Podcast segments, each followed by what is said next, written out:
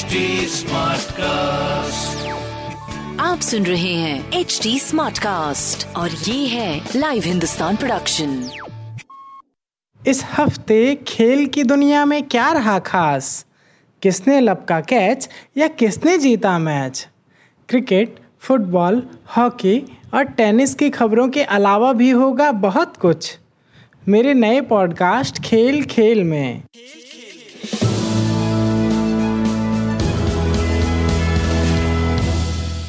नमस्कार, लाइव हिंदुस्तान से मैं हूँ रत्नाकर पांडे।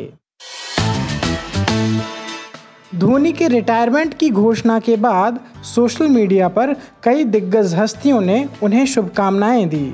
इतना ही नहीं, इस खबर को सुनकर उनके फैंस भी इमोशनल हो गए और सोशल मीडिया पर रिएक्शन देने लगे।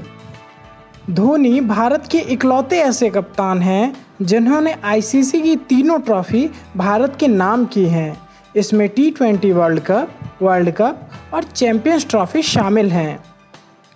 धोनी के रिटायरमेंट की घोषणा के ठीक बाद सुरेश रैना ने भी संन्यास की घोषणा कर दी। रैना ने उत्तर प्रदेश के अंडर 16 क्रिकेट टीम से टीम इंडिया तक का सफ़र तय किया था।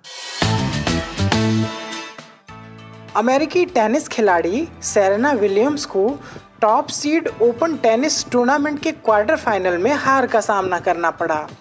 उन्हें दुनिया की 116वें नंबर की खिलाड़ी शेल्बी रोजर्स ने एक छः छः चार और सात छः से हराया।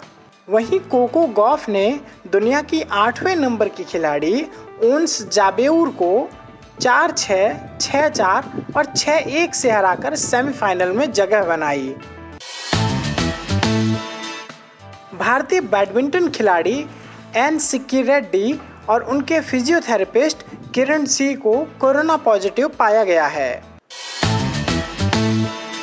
कोरोना वायरस के कारण 2022 विश्व कप के एशियाई क्वालिफाइंग मुकाबले 2021 तक के लिए स्थगित कर दिए गए हैं। आपको हमारी यह प्रस्तुति कैसी लगी? सोशल मीडिया के ज़रिए ज़रूर बताएँ। हमारा सोशल मीडिया हैंडल है at the rate H T smart cast आप हमारी official website H T smart cast dot com पर भी विज़िट कर सकते हैं। आज के लिए बस इतना ही। मुझे यानी रत्नाकर को दीजिए इजाज़त। नमस्कार।